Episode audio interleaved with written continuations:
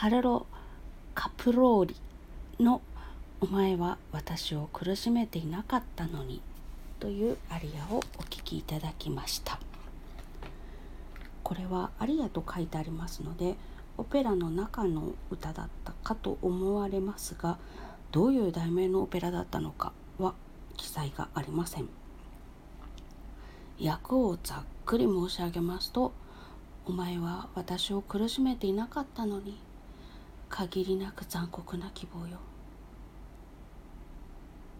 灰になった炎の災いは今も残りまだ口を開けている傷は私に新たな苦しみを告げているようだ。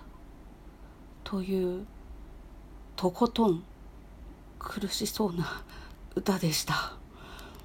何があったんだろう？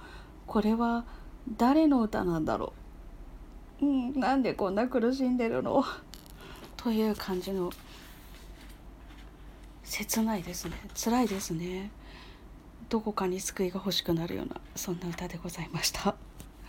ということで本日は朝からあれ？って感じなんですけれども最後までお付き合いいただきましてありがとうございました。